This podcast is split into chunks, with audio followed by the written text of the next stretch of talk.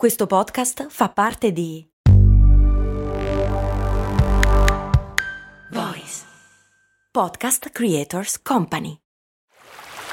Vi ricordate quando con Il mondo suona così vi ho portati a Cuba, Zanzibar e Giamaica? No?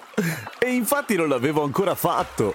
Per fortuna è uscita la nuova stagione di Il mondo suona così, il podcast di viaggi dove vi porto in giro per il pianeta tirandovi per le orecchie. Nel senso che sei arrabbiato? Ma no, nel senso dei suoni, capito? Orecchie, udito. Ah, ho capito. Sei simpatico. Il mondo suona così, una produzione voice in collaborazione con Eden Viaggi. È emergenza pentole che non si aprono più a cose molto umane. Cose molto, cose molto, cose molto umane. Elisabetta mi scrive questo drammatico messaggio. La pentola bolliva col coperchio e le sue polpette dentro.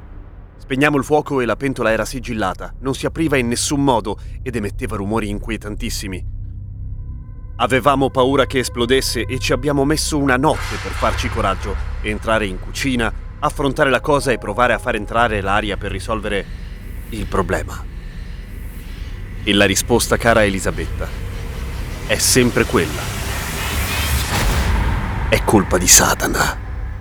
O della termodinamica in realtà, perché quello che succede, ed è piuttosto comune anche se non lo sapevo perché non mi è mai successo. Strano, Gem, un esperto di cucina come te? Con i bastoncini Findus non succede? È vero. Ma quello che succede ogni tanto è che semplicemente si sigilla il coperchio grazie a tutta una serie di cose. La prima delle quali, ovviamente, è la differenza di temperatura, cioè l'acqua sta bollendo nella pentola. All'interno della pentola c'è una pressione maggiore rispetto all'esterno, ma soprattutto c'è tanto vapore che quando si raffredda, così come tutto quello che c'è nella pentola, ovviamente diminuisce di volume e quando si parla di vapore diminuisce moltissimo di volume e quindi tende a creare il vuoto. Ok, ma una pentola di solito non è ermetica, giusto? Perché sennò sarebbe un macello. Si chiamano di solito pentole a pressione quelle ermetiche. Quindi cosa succede? Beh, in realtà il fatto è che ogni tanto basta l'umidino, ma la maggior parte delle volte che c'è del vapore e si sta cuocendo qualcosa, non c'è solamente vapore acqueo e basta, perché sennò sarebbe una cucina estremamente noiosa. Spesso ci sono altre robe, tipo amido, grasso, troppa generica, insomma, cibo che soprattutto se spetasciato dalla pressione del coperchio riesce a fare da favolosa guarnizione. In tutto questo ogni tanto ci si mette anche l'espansione dei materiali, nel senso che a volte quello che succede è che si incastra proprio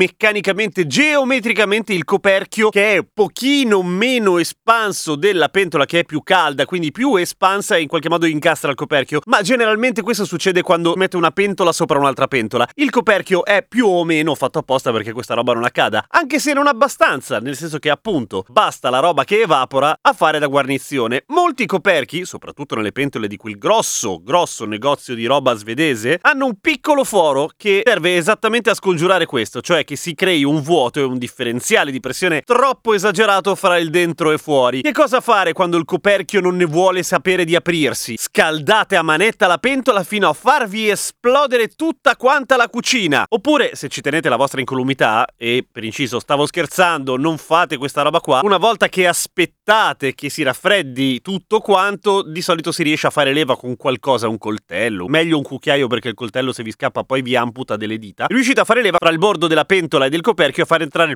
un pochino d'aria e quello di solito basta. In casi estremi dicono di mettere a bagnomaria, questo per evitare di scaldarla troppo e appunto che diventi una piccola bomba. Però quella roba del sottovuoto non è da sottovalutare, nel senso che è potentissimo. Avete in mente i barattoli di marmellata, di cui tra l'altro abbiamo parlato qualche puntata fa quando si argomentava sui metodi di conservazione del cibo? Ecco, quella roba lì, i barattoli sottovuotati perché ci si mette dentro la marmellata rovente e che poi a un certo punto non riesce più ad aprire, beh, quelli si aprono perché il coperchio è a vite, per cui usando una discreta leva nel movimento rotatorio del barattolo, o meglio del suo coperchio, riuscite a muoverlo di pochi millimetri per volta, grazie alla vite, e fare entrare quindi l'aria. Se fosse un coperchio così a pressione, cucavolo che lo riaprite più. Dovreste tutte le volte romperlo e poi mangiare la marmellata col vetro, che non è mai una buona idea. E non fatelo. Per cui quando tendenzialmente la roba bo- bolle, prima di spegnere il fuoco, prima che si raffreddi, togliete il coperchio, perché sennò quello rimane dentro. Se no ricordatevi di mettere nella pentola un piccolo ordigno telecomandato da far esplodere nel momento in cui la pentola fosse chiusa in modo ermetico, in modo da raggiungere il vostro cibo. L'ordigno, esplodendo peraltro, riscalda il cibo in uscita, per cui, ehi,